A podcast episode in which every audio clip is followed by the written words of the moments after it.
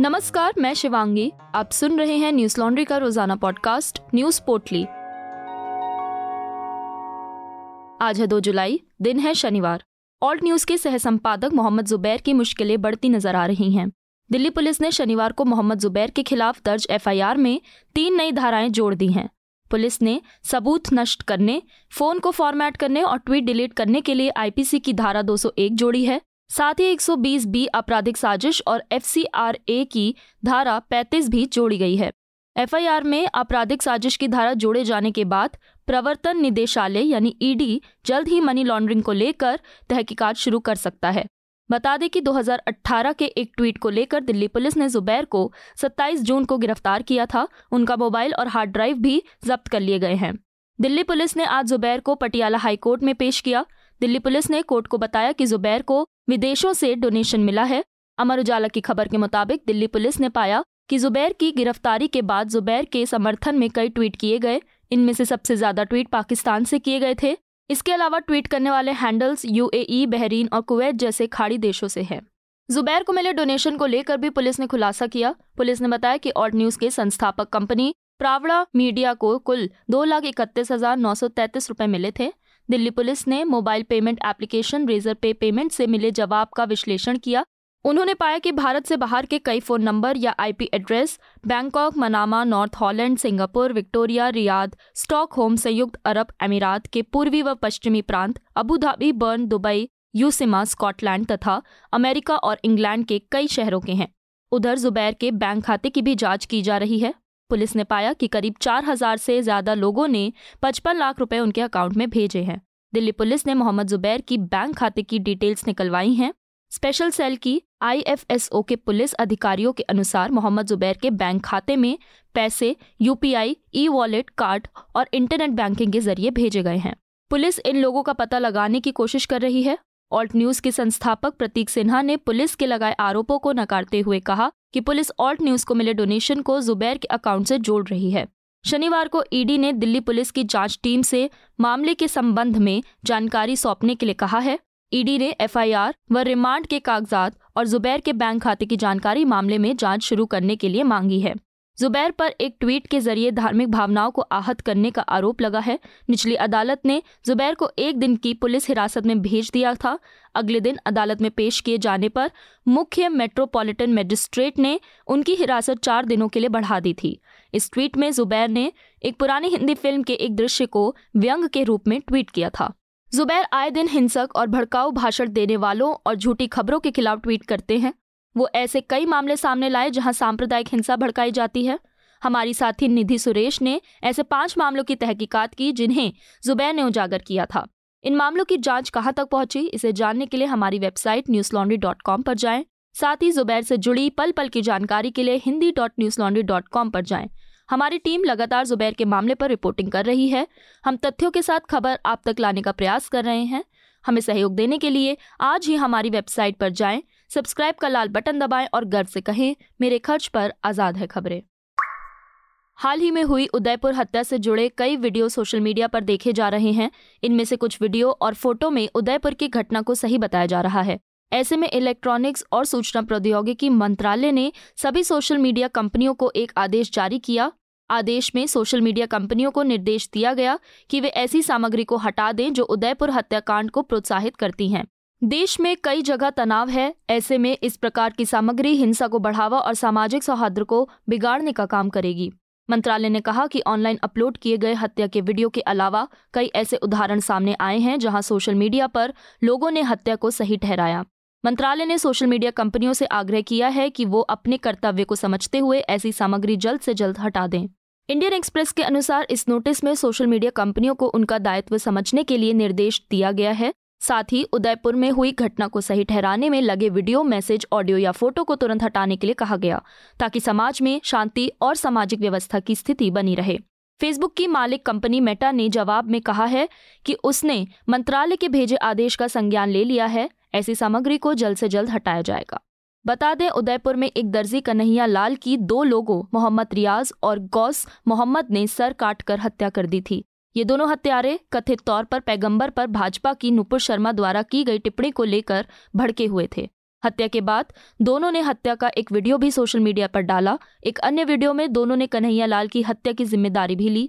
इस वीडियो में उन्होंने पीएम नरेंद्र मोदी और नुपुर शर्मा को अपना अगला निशाना भी बताया था। वीडियो के सामने आते ही दोनों आरोपियों को गिरफ़्तार कर लिया गया। उदयपुर में जान गंवाने वाले कन्हैया लाल का परिवार दोनों हत्यारों के लिए फांसी की सजा की मांग कर रहा है। फ़िलहाल एनआईए इस मामले की जाँच कर रही है।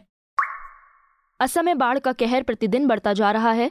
बीते कई दिनों से भारी बारिश और बाढ़ के कारण असम में अभी तक 26 जिलों में 31 लाख से अधिक लोग बाढ़ से प्रभावित हुए हैं। पिछले 24 घंटों में बाढ़ से 14 और लोगों की मौत हो गई है। राहत और बचाव कार्य जारी है, लेकिन भारी बारिश ने इस कार्य में लगे सुरक्षा बलों को भी निशाने पर ले लिया है। एबीपी न्यूज़ की खबर के मुताबिक लगातार हो रही बारिश के चलते डिब्रूगढ़ में सीआरपीएफ की 171 बटालियन के कैंप में पानी भर गया। सीआरपीएफ 171 बटालियन के निरीक्षक अरविंद कुमार तिवारी ने एएनआई से बातचीत में बताया कि गुरुवार रात से हो रही तेज बारिश के कारण बैरक और बटालियन के कार्यालय में पानी पहुँच गया पानी के बढ़ते जल स्तर के बाद डिब्रूगढ़ पुलिस रिज़र्व में स्थित सीआरपीएफ कर्मियों को बाहर निकलने के लिए मजबूर होना पड़ा। उनके साथ कैंप के अंदर रह रहे पुलिसकर्मी और उनके परिवार भी कैंप छोड़कर बाहर निकल आए। बता दें, असम में ब्रह्मपुत्र, बेकी, कोपिली, बराक और कुशियारा नदियाँ अभी भी खतरे के निशान से ऊपर बह रही हैं, जिसके चलते कछार, नागांव, बारपेटा, करीमगंज समेत कई ज़िले प्रभावित हैं। शुक्रवार को केंद्रीय मंत्रालयों की कई टीमों ने राज्य में सात जिलों का दौरा किया। असम के मुख्यमंत्री हेमंत बिस्वा शर्मा भी राज्य में घूमकर हर ज़िले का दौरा कर रहे हैं। सीएम ने शुक्रवार को मुआवजे का ऐलान किया। उन्होंने शुक्रवार शाम को कछार ज़िले में बाढ़ के कारण जान गंवाने वाले 24 लोगों में से 10 लोगों के परिजनों को चार चार लाख रुपए की अनुग्रह राशि देने का आदेश दिया है। बाकी सभी मृतकों के परिवारों को चरणबद्ध तरीके से अनुग्रह राशि प्रदान की जाएगी। इस दौरान मुख्यमंत्री ने टूटे हुए बेथुकुंडी बाँध का भी दौरा किया। बेथुकुंडी बाँध टूटने के कारण ही सिलचर में बाढ़ आई थी। बता दें, राज्य में हर साल बाढ़ और बारिश तबाही मचा देती है। 2450 गाँव बाढ़ की चपेट में हैं। राज्य में अभी तक तीन लाख से अधिक लोगों ने पाँच राहत शिविरों में शरण ली है। नुपुर शर्मा के बयान का विवाद थमने का नाम नहीं ले रहा है। उदयपुर के बाद अब महाराष्ट्र से चौंका देने वाली खबर सामने आई है। 21 जून को महाराष्ट्र के अमरावती में एक केमिस्ट की चाकू से हत्या कर दी गई थी। आज तक की खबर के अनुसार केमिस्ट ने नुपुर शर्मा के समर्थन में सोशल मीडिया पर टिप्पणी की थी, चौवन वर्षीय उमेश प्रहाद राव कोल्हे रात 10 बजे दुकान बंद करके लौट रहे थे। उनका बेटा और पत्नी भी उस समय उनके साथ वापस घर जा रहे थे। तभी बाइक पर सवार दो लोग आए और उमेश पर चाकू से हमला किया, जिसके बाद उनकी मौत हो गई। उमेश के बेटे ने एफआईआर दर्ज कराई, जिसके बाद मुदासिर अहमद और शाहरुख पठान को पुलिस ने गिरफ़्तार कर लिया।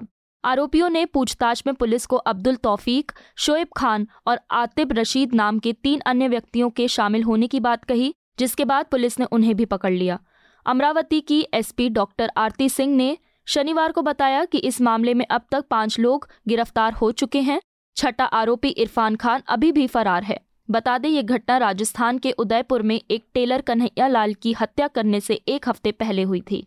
सिटी कोतवाली के एक पुलिसकर्मी ने इंडियन एक्सप्रेस को बताया कि उमेश कोल्हे ने नुपुर शर्मा के समर्थन में एक पोस्ट कई व्हाट्सएप ग्रुप्स में शेयर किया था। गलती से वो मैसेज एक ऐसे ग्रुप में भी शेयर हो गया जिसके कुछ सदस्य मुसलमान भी थे। ये लोग उमेश के ही ग्राहक थे। पकड़े गए एक आरोपी ने पुलिस को बताया है कि उस मैसेज में पैगंबर मोहम्मद का मज़ाक बनाया गया था और इसलिए उमेश को मरना ही था। उमेश हत्याकांड में ये जानकारी सामने आने के बाद अब इसकी जाँच एनआईए करेगा। केंद्रीय गृह मंत्री अमित शाह के निर्देश के बाद एनआईए की टीम अमरावती पहुँच चुकी है। इससे पहले उमेश की हत्या की जाँच महाराष्ट्र एटीएस की टीम कर रही थी। आज तक की खबर के मुताबिक एटीएस की टीम इस मामले में आतंकी एंगल टटोल रही थी। इंडियन एक्सप्रेस के अनुसार मृतक उमेश के बेटे ने कहा है कि उनके पिता का किसी राजनीतिक दल से कोई लेना देना नहीं था। एसपी आरती सिंह ने कहा है कि हत्या के सही कारणों का पता लगाया जा रहा है।